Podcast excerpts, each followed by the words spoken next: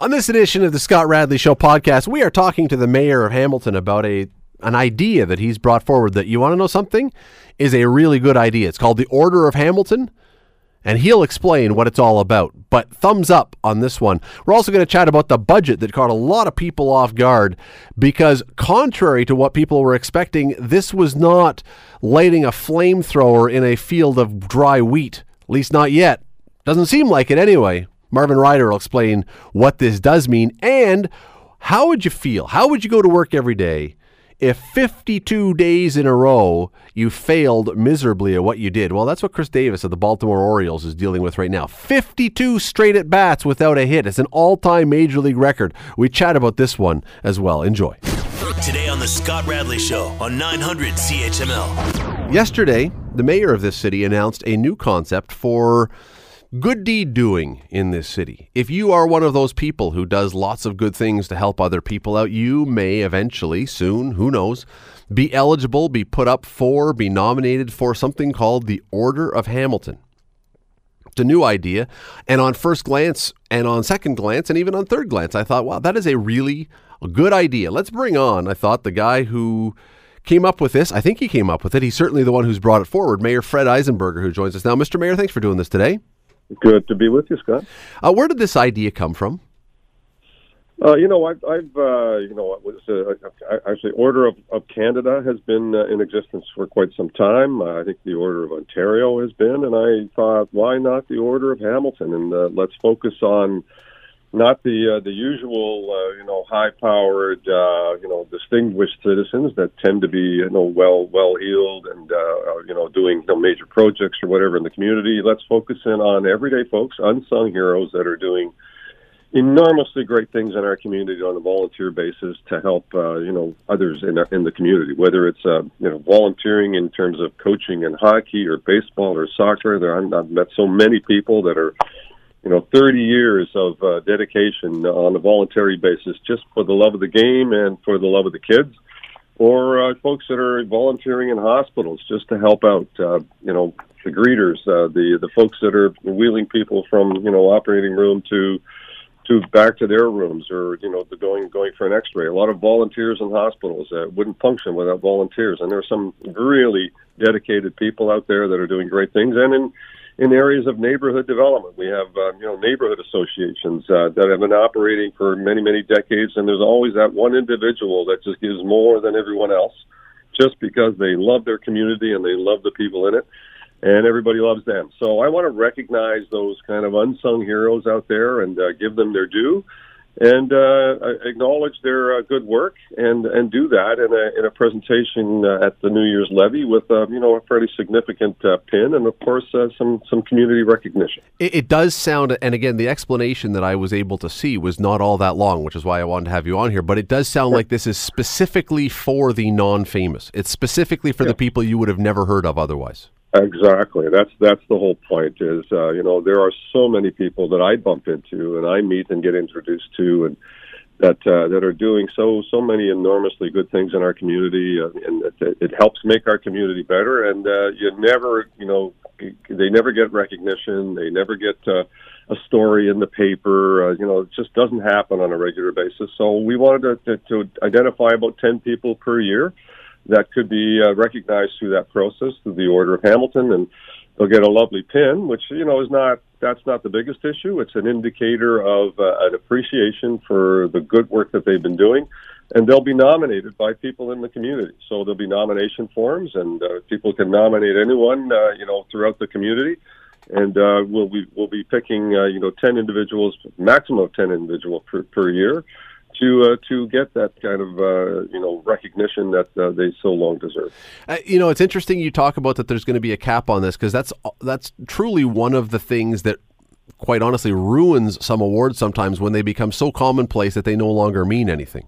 It seems to me that it's a good thing if you can keep it to a certain number. So the word elite is something we don't really like too much or exclusive these days, but it helps that it's elite or exclusive.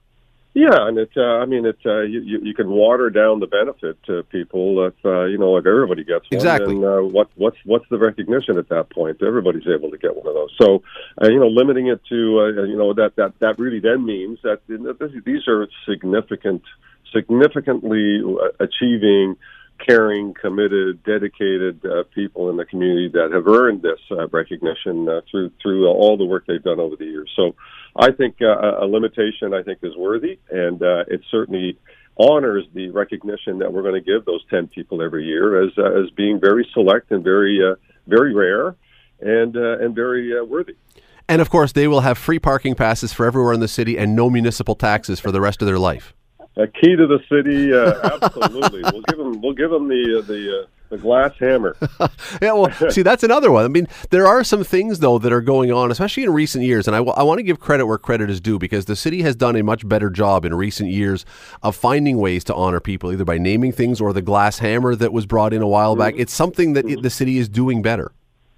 Yeah, I agree. And, you know, I've been taking a concerted effort of not only doing it across the city, but, you know, making City Hall much more friendly space. And so we've got, you know, Adirondack chairs outside now that, you know, multicolored, that invite people to come. We've got the Hamilton sign out front, which is a nice attraction for people that want to demonstrate to the friends and family that they bring here that they've been here, and they get that photo happening. We have our Gay Pride trans, black, brown, indigenous walkway, you know, going across the King Street here, or Main Street, I should say, to Summers Lane, which is an indicator of a welcoming diversity message that I think is not only colorful but respects the diversity in our community. So, trying to build in things that are not only interesting, are lively and colorful, but recognizing, you know, the different diverse interests that are happening in our community. You're listening to the Scott Radley Show podcast on 900 CHML. We're talking about the Order of Hamilton pin, medal, whatever it is it's going to be called, that the mayor has brought forward. Mayor Fred Eisenberger joins us now. And interestingly, at the very end, Mr. Mayor, of the note that first came out about this, you mentioned the People's Champ. Was that inspired by this? By any chance?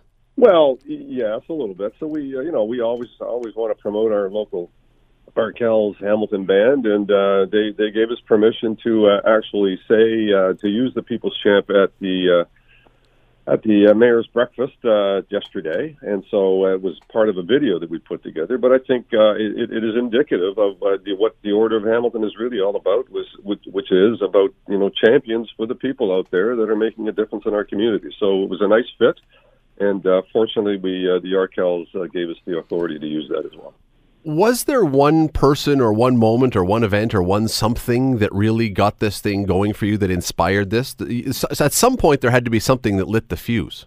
To be honest with you, I saw, you know, the Order of Canada being designated to people, and in many instances, it's people that we've never heard of. You know, sometimes it's obviously notable people as well, you know, artists and folks that have achieved some famous notoriety, you know, have done you know, some great musical you know, contribution or acting, but many of them are folks that you've never heard of that might be working in a whole bunch of different fields. And it really occurred to me that we don't have anything similar to that in the city of Hamilton. We have the Distinguished Citizens Award, which is fantastic, and you know, that's been ongoing for many decades. The Wall of Fame, you know, for folks that have done, you know, great things in our community, tends to be high-profile people that have made significant contributions financially, or, you know, through other means, through their work, or through development, you know, buildings that they built. But there was never really a category for the everyday person that was never really recognized and never really mentioned. So it just occurred to me when I was watching the Prime Minister handing out the Order of Canada, that you know, this is something that would be, I think, very worthy of us to do here in Hamilton. It actually happened a couple of years ago. It took us a couple of years to get to it, to be honest with you. Lots of other issues kind of came in the way, and it just came together recently based on our breakfast, and happened to be Volunteer Week, so the alignment was just perfect in terms of announcing that and bringing it forward. Now, we do have in this city, and it's a good thing, we have a number of different volunteer awards that people can win. There's sports volunteer awards. They have a breakfast or dinner or breakfast, I can't remember, every year. How is this going to be different from all of those? Well, I mean, it's a nomination process, and it's more focused on you know, the ordinary folk out there that are doing great things. It's going to be done at the New Year's Levy, the beginning of the year. So there'll be 10 folks identified for that, 10 or less.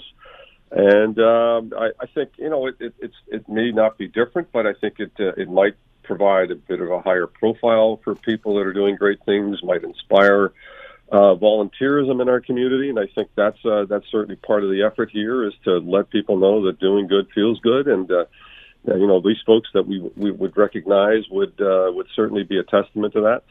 So I'm not so sure it's radically different. It's just another opportunity for us to do that kind of recognition in our community. Just before I let you go, do we know yet, has it gotten far enough down the road to understand what the process is going to be? Who's going to be doing the picking and who's going to have a say in this? No, and we haven't entirely flushed that out. I think we'll have a group of five. I would think maybe myself and you know, who knows, the police chief or the fire chief, or you know, some folks that have an understanding of the breadth of volunteerism that's happening out there. And I think we'll come up with a committee of five to vet these. Applications and nominations, and then we'll select from there. So I hope to have all of that in place by June, and then notification will go out, to libraries and other places in terms of how one gets nominated through the website and through social media. And then we'll await some what I'm sure will be some great nominations, and probably a very difficult task narrowing it down to 10 individuals, because there are probably a lot more people that are worthy as well. Well, as you well know, when council or the mayor does something that warrants criticism, you get criticism. But when you do something that is really good, you deserve credit as well. And this, I think, is in that latter category. It's a really good idea, and I'm glad you're doing it. Thank you, Scott. I appreciate that, and I am too, and I think our community is better for it. Mr. Mayor, thanks for doing this tonight. Thanks, Scott. Mayor Fred Eisenberger, look, how do you go wrong with something like this? Really? I mean, let me stop. Anything can be screwed up. You start doing it for political reasons, or you start picking people because it's political correctness or all that stuff. Anything could be messed up, but on its face, this idea is a really good idea, because the city, as I said to the mayor a moment ago, the city has done a much better job in recent years at honoring people who have done great things for this city, and hopefully will continue to. I still think, I mean, they named the Harry Howell Arena. They got the Pat Quinn Arena. They've got a bunch of other ones. They're going to have other arenas and fields that are coming out. The Russ Jackson Field is coming. Hopefully there will be a Martin Short and a Eugene Levy thing somewhere down the road. There should be other ones as well. This is something the city does, is doing better, should continue to do. But you know what? Those are all for big name people. The idea to have something really, really substantial for people who may not be in the public eye but do great things, of course that should exist. And so good for coming up with the idea, and let's see how it works out, and let's hope this thing in practice and in execution is as good as it is in theory, because in theory it is a great idea. We'll take a break. Back after this. You're listening to the Scott Radley Show podcast on 900 CHML. Don't know if you noticed, but today was budget day. Did you catch that at all? Anyone mention that to you? Kind of hard to miss it today, wasn't it? Because, I'll tell you why. Because, yes, today was budget day, but also today was supposed to be, at least this is how it was positioned, this is what we were expecting, today was going to be the day that Doug Ford walked into Queen's Park with a giant scythe and a blowtorch and obliterated everything. This is how it was positioned. This is what we were hearing. There was going to be such cuts and such slashing and such pullbacks and everything else that literally everybody in this province was going to be thrown into the ravages of hardcore suffering, and people would die. Now, some of you, Andrea Horwath, if you're out there listening, based on her quotes, probably still believe that to be the case. However, I think that most people who saw the budget today probably said, what? That was the budget? That's what we were worried about? I mean, look, everybody didn't get everything they wanted. Nobody ever does in a budget, unless certain parties are in power and are vying for a re-election and have billions of dollars to throw around all over the place. But generally, nobody gets everything they want in a budget. But this was supposed to be the budget that was going to be catastrophically deep cutting. And you want to know something? It's not. It's not remotely that. Again, like Doug Ford, hate Doug Ford. That's not the issue. This is not a deep-cutting budget, which is shocking to a lot of people. In fact, here's the most surprising thing. I don't think anyone's going to disagree or take issue with the fact that Doug Ford was elected on a platform of austerity. The deficit, the debt are way out of control. We've got to make cuts. We've got to bring the budget back to balance. It's going to hurt. We're going to do some things. We're going to find some savings, all that kind of stuff. You know, all that kind of stuff. And he was elected on that platform. There were other things that Doug Ford obfuscated and wasn't clear on when he went to get elected or when he was running. But the one thing you knew, if you voted for him or voted against him, was that the budget and balancing the budget was going to be the priority, it seemed. And so you expected that with a $15, $16, $17 billion, whatever it was, budget deficit, that this was going to be the opportunity that he was going to come in and he was just going to hack and slash. Well, doesn't seem to me as a layperson, doesn't seem to be the case. But let me bring in someone who would know far, far better than I. His name is Marvin Ryder. This morning, from DeGroote School of Business, by the way. This morning, Marvin was on with Bill Kelly anticipating what we might see in this afternoon's provincial budget. That budget happened at 4 today. Mr. Ryder, how close were you in your predictions? Well, we didn't get into anything all that specific, but in terms of speculating, I had assumed, and this was proven correct, that Doug Ford wasn't going to try to balance the budget in one fell swoop. So for those listening in, he's going to try to get us back to a balanced budget in Ontario over 5 years, and he's going to do this in two ways. The first is he's hoping, or gambling, if you will, on the fact that our GDP is going to grow, there will be some inflation, and that means revenues for the province will go up at the rate about 1% a year. And at the same time, he's going to cap spending at no more than a 1% increase per year. And he thinks if he puts those two things together, the deficit will come down each year by $2 to $2.5 billion. Not by the time he'd come up for election, that would be the fourth year, but in 5 years, we would be running a small surplus, and that's when we could start to reduce the overall debt that the province had accumulated. Theoretically, and I mean, theory is always theory. We don't know what's going to happen, but theoretically, does that make sense? Absolutely. You know, the Ontario budget is roughly $150 billion a year. Add plus or minus a little bit about that. If I could shave a 1% savings, that's $1.5 billion in spending. And if I can get about a 1% growth, that's $1.5 billion in new money. You put that together over 3 or 4 years, yes, you should be able to balance the books. So that's what he's planning. I think I and a lot of other people, I'm guessing, were a little surprised today that when the budget numbers actually came down, the Conservatives next year are going to be spending almost a 1% more than the Liberals did in their last budget. I mean, I think a lot of people thought this was going to be just a hack and slash, and they're actually going above, for now anyway, a little bit what the Liberals spent. Yes, from last year, although right. If you looked at the budget the Liberals brought down last year, this election budget that they brought down, remember they were taking that budget into the 2018 spring election, they'd actually planned to spend 6% more this year. So when you compare what the Conservatives are spending to what the Liberals said they would spend in 2019-20, it is a significant comeback. But if I can, Scott, let me just tell you, I would say there are three types of things in this budget. There's good news, there's bad news, and then there are distractions. Okay. And there is good news in here. I don't want to cloud this at all. For instance, dental care for seniors, especially if you're a poor senior, free dental care. Now, you have to earn very little money, less than $19,300 as an individual or less than $32,000 as a couple. But wow, you know, dental care is very important. There is transit spending, $11 billion in the GTA for transit. He has got a child care tax credit. Now, it's a sliding amount depending upon people's income, but if you pay for child care, if you need to pay for that so that people can work, there's going to be some money in there. There's going to be some credits for you in that front. He's committed to expanding and accelerating the creation of 15,000 long-term care beds. This is great news for our hospitals and the overcrowding of these long-term care patients waiting for beds. 15,000 over the next 3 to 4 years will make a difference.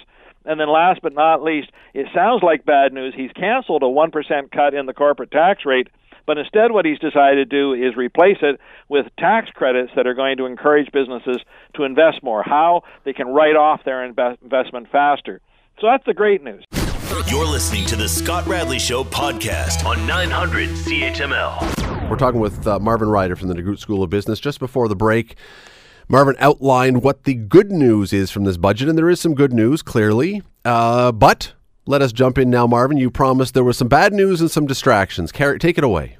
Well, let's start with the bad news, and it's kind of hard to explain this to the average person, but what Mr. Ford has announced, or Mr. Fedeli announced as his finance minister, was that they are capping any spending increases to 1% a year.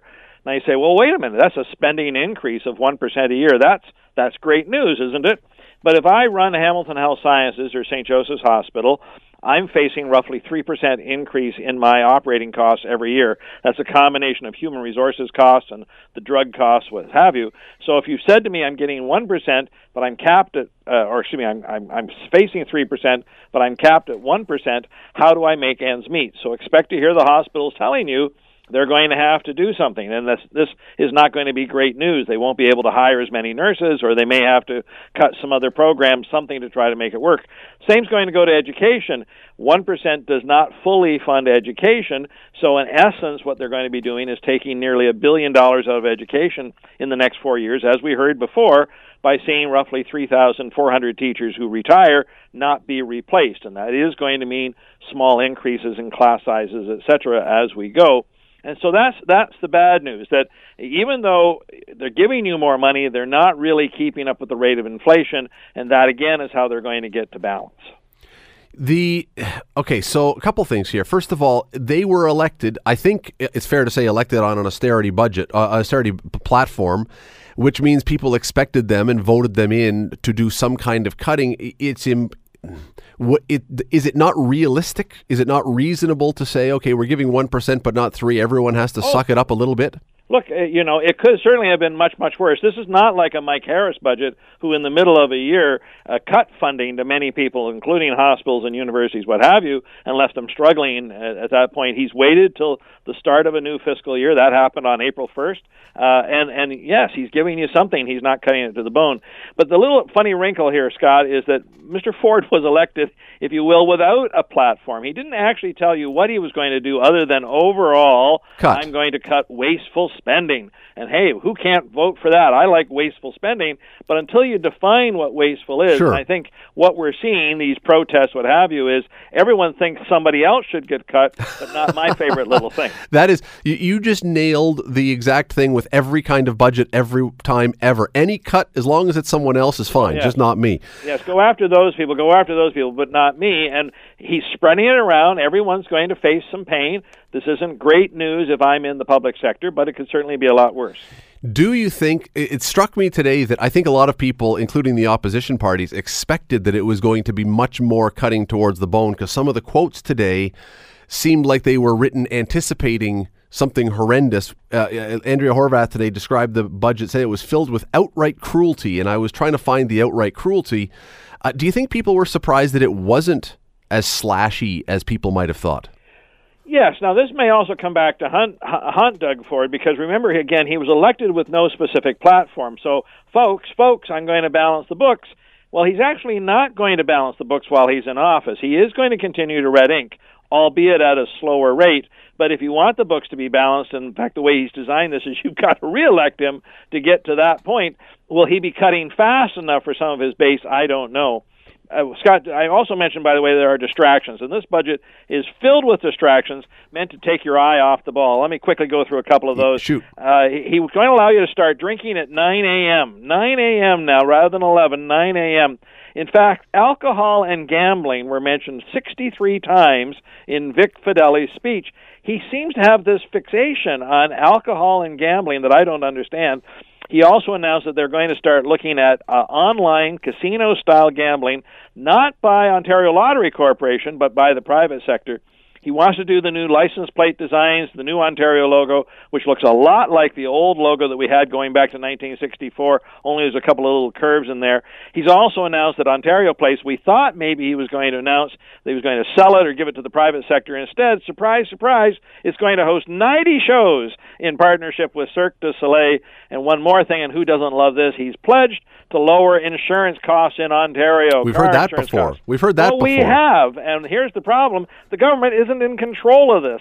It can maybe change a regulatory framework that maybe can cause insurance companies to lower their rates, but how does he actually do this? Really short on those kind of details today. With all the talk about the booze and the gambling, how much money could they actually expect to make on taxes from additional booze sales or additional gambling revenues? Yeah, again, a little hard to know at this stage in the game. For instance, I don't really know how many people in Ontario feel a need for a drink at 9 in the morning. I suppose shift workers maybe would like to stop in and decompress. But, you know, certainly with the online gambling, it suggested that the private sector in other parts of the world could see, when you adjust for the population, maybe up to $500 million worth of gambling take place.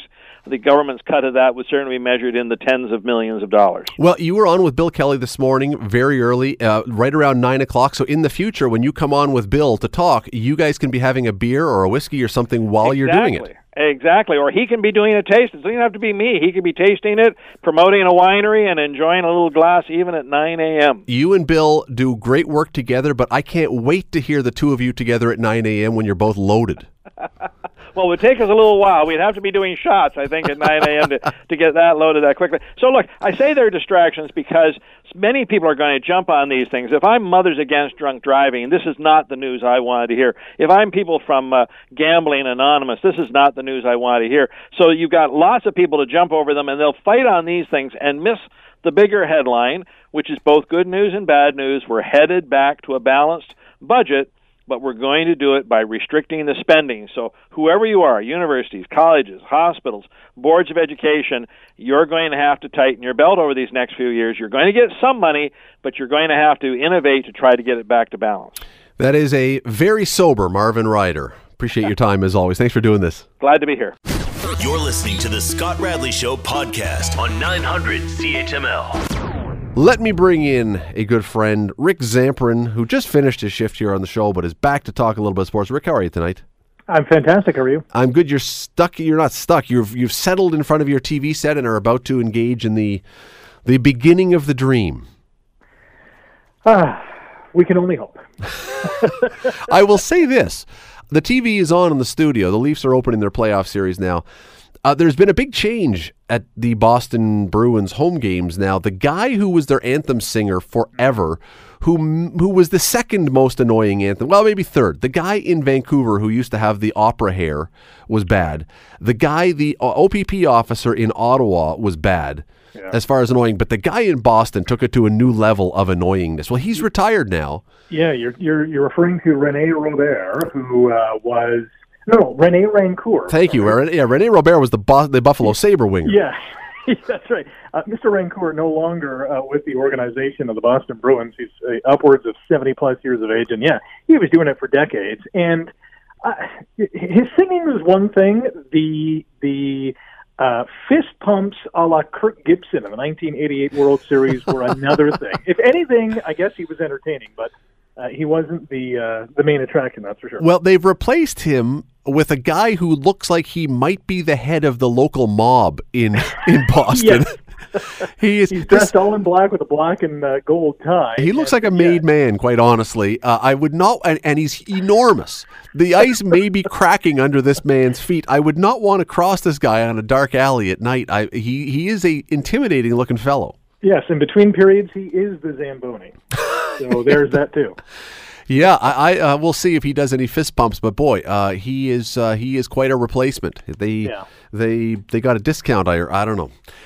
Hey, he can sit up for the Patriots. I'll tell you that he might. He could be an offensive lineman for the Patriots. Yes. So what happens here? I mean, people are. I understand that there are some people who are going to be listening to the show and having the game on. Hopefully, they're staying with us. But some people are just going to go, and I get that. It's the beginning of the Leafs playoffs. But what's going to happen here? Well, there's two things that can happen. Either the Bruins win or the Leafs win, and there's a lot more to it than that. I was going to say, thank you for bringing on such deep insight. That's why I have you here, for that kind of insightful commentary. Yes, but it's the way the two teams will, we think, are going to win. Now, Boston, as we know, is a very talented team. They have probably the best line in hockey with Patrice Bergeron, David Pastrnak, and Brad Marchand, who have combined for 260 points in the regular season. Just phenomenal. All 30-plus goals, all world players. And, they have an aging defenseman in Zdeno Chara, an above-average goalie in Tuukka Rask. And they will win if that top line dominates the Leafs like they did in last year's playoffs, like they have pretty much for this regular season. And the Leafs will win if they can get, well, a couple of things. Number one, through their supposed mental barrier of, can we actually beat this Boston Bruins team in a playoff series? And number two, their best players have to be their best players. And that includes Austin Matthews and Mitch Marner and John Tavares, who was not a part of this series last year. So if the Leafs can get past their mental barrier and their best players play as their best players, they have a shot at winning. If not, the Boston Bruins have a very good shot at winning this series. Here's what I don't get about this series right off the bat, and that is all the talk so far has been about Mike Babcock and who's he going to match up with and who's he going to... It's as if, to me, the Leafs have the better lineup. They have the deeper lineup. They have the better players top to bottom. I mean, that Boston line is terrific for absolutely sure. Chara is a very good defenseman still. But the Leafs, I'm looking at this going, why are the Leafs the ones saying we have to match everything Boston is doing and we're the ones on the defensive and we're the ones who are scrambling? To me, you should be putting Boston in the position to say, you match us. Yeah, and we say that, and you're probably true, but the fact of the matter is that the Bruins finished second in the division, so that means they won more games, they had more points. So despite their, supposed inefficiencies, they're still, in terms of points and wins, the better team. But yeah, I agree with you. On paper, the depth, especially of the Maple Leafs up front and their forward units, I think their two goalies are somewhat of a saw-off, both Anderson and Rask, if they play to the best of their capabilities. The defense corps, I think, are rather very similar. I know the Leafs' defense corps has been called porous and inadequate, and a lot of times and a lot of nights that is true, but it's not like Boston's defensive unit is, the all-time best shutdown 6 or 7 guys out there. I mean, they have their disadvantages as well. So I think these are two well-matched teams, but I think the Leafs do have a lot more depth up front, especially with the addition of Tavares. And let's not forget, last year, this Leafs lineup was pretty much led by a line that included Tyler Bozak, who's now in St. Louis, and James Van Riemsdyk, who's now in Philadelphia, two guys who are no longer in the lineup. And you had role players at that point of the season in Andreas Janssen and Kasperi Kapanen, two guys who are coming off 20-goal regular season campaigns. So much more balanced scoring with the Leafs. We'll see if that pans out over the next, 4 to 7 games. Well, we will say one other thing, though. Tyler Bozak, who's no longer here, man, he played last night. They had their first game against the Jets. Yeah. That guy was great. Like, for a guy that was a discarded player, boy, you get into the playoffs and suddenly you're saying, why did the Leafs just throw this guy? I mean, I know it was money. I get it. I mean, you can only fit so much in. But, boy, when the playoffs come, he seems to all of a sudden wake up. He's always been a great face-off guy. He's always been responsible in his own end. He's always had... not necessarily the flair for the dramatic, but he has scored some goals in his career, and last night was no exception. With about 2 minutes left, or I think it was even under 2 minutes, he scored the eventual game winner. So, and he could have had four. He could have had four or five last night. He was terrific. He was all over the place. Yeah, and that our Blues team is a good team, and he's a major part of it. Now, as I say, we're not going to spend too much time in the Leafs because I figure that those people who are really interested are probably already watching it, so why are we going to spend too much time on it? Well, we're not. Let me jump to a couple other things, though, that I want to get to in the world of sports. There may not be a more compelling story right now than what's happening in Baltimore with Chris Davis. Yeah. This guy's the first baseman for the Orioles. At one time, he was potentially the most feared power hitter in all of baseball. Didn't always get a hit for a great average, but, man, when he would hit a lot of home runs, he would drive in a lot of runs, and he hit it a mile.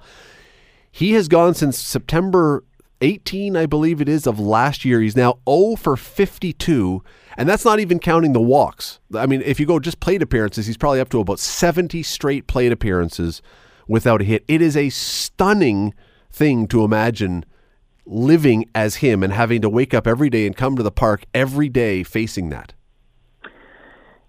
What might be even sadder than this is that last year I drafted Chris Davis on my fantasy team, and I kept him for at least 2 months, hoping, wishing, and praying that he would snap out of this funk last year, which wasn't as bad as it is this year.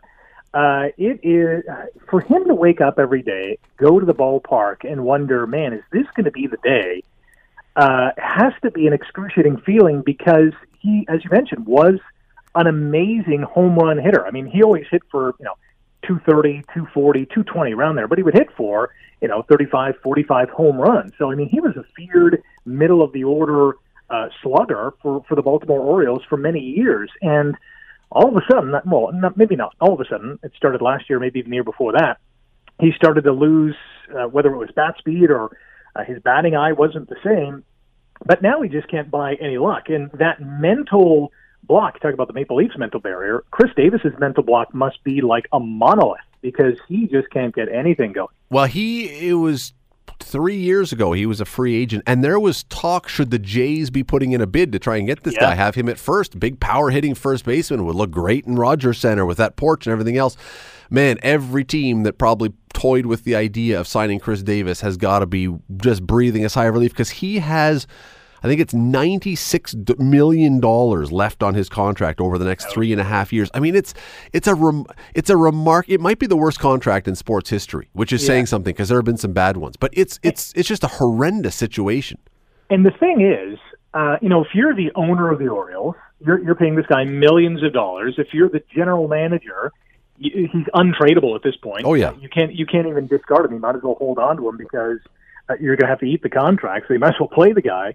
And if you're the coach, you're thinking, man, or the manager, you're thinking, do I put this guy out here? Like, he's not giving me anything. But if you're paying him all those dollars, you're almost forced to play him. So, I mean, Baltimore's in a rock and a hard place. Well, and they're just hoping that he snaps out of it. Let me ask you that question. The Blue Jays are paying $48 million for Russell Martin, Troy Tulowitzki, and Josh Donaldson not to play for them.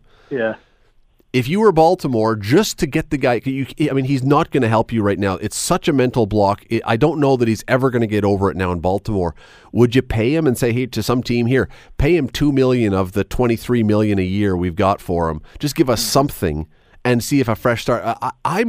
If I was a team that was in contention, I would, if it was costing me basically nothing, I would almost think of doing it, just thinking, you know what, a fresh start, this guy might just get something going and give us something here, because it can't be worse than this.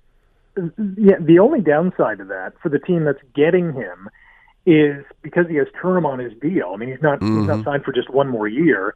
Is Baltimore willing to swallow most of that contract, or are they just going to say, hey, we'll pay the rest of this year and maybe next year, and you'll have to get the next one or two or however? That would be the condition. That would be the condition if they're going to. Sorry, go ahead. If you're the Yankees or the Red Sox or, the Indians or the Astros, you're one of the top contenders in the American League, because they don't see him going to the National League, because now you can use him as a DH. You don't have to play him in the field. I can see one of those teams making a run late in the season, obviously before the trade deadline, to say, yeah, we'll take a stab at this guy. Yeah, you pay 22 of the million. We'll pay one. We'll just take him off your hands. And, I mean, look, if nothing else, probably the Orioles have someone else in their farm system that they would look and say, look, we'd love to get the guy some playing time. This is why the Jays got rid of Tulowitzki and Donaldson and Martin. We've got guys, but we've got all this money invested. We can't have them just sitting on the bench. And so, if Baltimore's got a first baseman or a DH that they want to get some time, maybe they do it. You know what? I wouldn't doubt it, because there comes a point in everyone's career where they know their best before date is coming up, and Chris Davis's might be past that date, given what he's done this season. There's going to have to be another player in this equation, because I just don't see the Orioles saying, all right, we're going to pay the rest of your contract for you to just do nothing. They're going to want to get at least something, and there's no doubt about it. There's young guys in the Orioles system. Trey Mancini is a great example of a guy who's come up over the last couple of years where he might not have the power numbers of a Chris Davis or even a Brady Anderson back in his day, but he's an up-and-coming kind of outfielder that Baltimore is going to build their team around, and they'll might have to say, hey, Chris, no, we're going to trade you because we want to stock up the prospect cabinet. and away you go. But the other side of the equation has to come to the table, and I just don't see that, at least at this point of the season. Brady Anderson, there was another guy like that for Baltimore, man. 1 year, 50 home runs, and then, that stuff isn't allowed anymore. Yeah. That said, could you imagine, and I mean, apply this to anything, any business, any job, anything, could you imagine if whatever it was that you did for a living, you were failing day after day after day after day with no end in sight and doing it publicly? I mean, it would be, look, I know he's making millions of dollars and that is going to balm the wound a little bit. I get that. But still, man, that would be tough to just deal with day after day. Psychologically, yeah. I mean, say you're a goalie, whether it's the NHL, AHL, OHL, and every day you are allowing in goals aplenty, or you're not getting wins. You know, there's a pitcher for the Mets. I don't remember his name. I think his last name was Wright. DeLon Wright comes to my nose, former Raptor, where he just could not win. Every single game, you know, he had another loss, and he, I think, set the record for most consecutive losses by a major league pitcher. And that psychological kind of, oh my gosh, is this ever going to go my way? You know, obviously these pro athletes get to the stage because they are mentally tough, psychologically prepared. You know, they get help in that regard to, you know, toughen up mentally and focus on, you know, being number one and, you know, envision the process and envision being successful. And Davis was there at one point, but for some reason he's not there anymore. And it's interesting to kind of find out why he's kind of lost that mental edge. But even beyond that, I mean, imagine you're an accountant and 50 clients in a row, you hand them back their books and there's a mistake that's significant, right? Or that you do what you do and you're on the air and every day you're screwing up names of people. I mean, and you don't, but I mean, it just, at a certain point, it really has to, I don't care how much you're being paid, it has to start eating you up. Yeah. Anyway, it's shocking, and he was another 0-for-3 today. They played this afternoon, so you know, by he has the all-time record already. He's now closing in on the worst ever streak to start a single season, because this one goes back to last year. Wow, he's not there yet. Here's the last thing on this topic before we move along. What happens when he gets a hit? If you're Chris Davis, and I know that neither of us have gone through something quite like this, but when you're Chris Davis, when he gets a hit, do you run to first base and put your head down and just keep a straight face? Do you throw up your hands and celebrate a bit and have some fun with it to just ease the pressure? What do you do? Well, kind of, you know, seeing him throughout his career, he's not a very emotional guy. He doesn't really show his emotions on his sleeve, but, you know, a drought like this, I would imagine he's at least going to give a smile or a smirk or maybe even a sigh of relief, or kind of blow off a little steam with a big huff. But aside from that, I don't really see him, you know, chugging down to first, you know, arms raised like he just hit a World Series winning home run a la Joe Carter.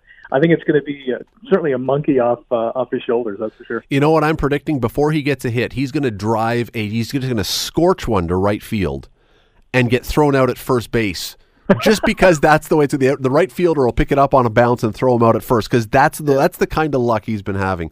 Well, you know, knowing baseball, it's going to be some kind of dribbler to the mound where, you know, the pitcher kind of, you know, loses sight of it. It's going to be some kind of weird thing. I can see that for sure. Or it'll be a 690-foot home run that lands in Washington, D.C. Exactly. Just before I let you go, one really interesting story today that I wanted to ask you about. We never even got to the Masters here, but the CFL Players Association and the CFL is right now in negotiations, or supposedly in negotiations to come up with a new contract, because their deal ends I don't know when their deal ends, but the camps open May 18. The CFL has now walked away from negotiations, says, yeah, we're busy. We're not going to have another talk for 2 weeks. We're going to put this off until April 29. So 2 weeks basically before training camps open. What are they doing? What's going on? That's really late in the game, because the current CBA expires the day before training camp begins. So, yeah, that's leaving it really late in the game. Now, what we don't know is how much, if any, progress that they've made. But even saying that, I don't envision them being close to a new collective bargaining agreement. There's a lot of stuff to hammer out.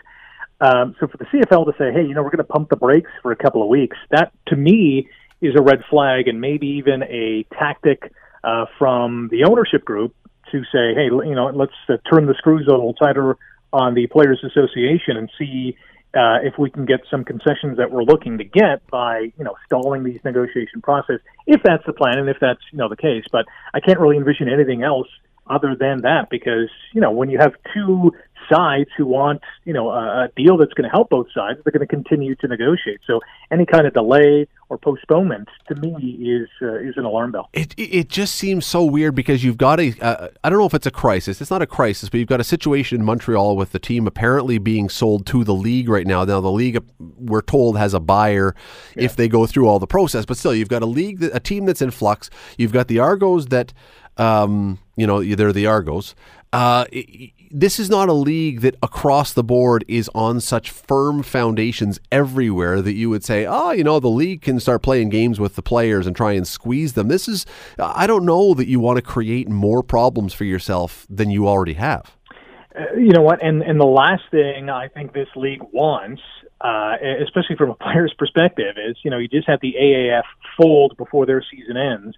You really want to piss off football fans north of the border by delaying the start of either training camp or the preseason or the regular season. I mean, they know that, you know, players in the CFL don't get paid a whole heck of a lot unless you're a premier quarterback in this league. So there's not a lot of fans who would side with the ownership group, because, you know, ticket prices have gone up. Merchandise isn't cheap, and they know that the players aren't multimillionaires. Fans are going to side with the players 99 times out of 100. So I don't see this as being a winnable solution for the owners and for the league if they want to kind of, you know, pressure the PA into a deal that they don't want. If the players had walked away from this, if the Players Association had walked away, I could actually look at this and say, you know what, they don't like the long training camp, even though it's not that long a training camp. They don't want to have to do all that. They come to camp pretty much ready. They're okay. They're just going to delay it and the season is going to start. But this is not the players walking away. This is the owners and the league. And I just don't.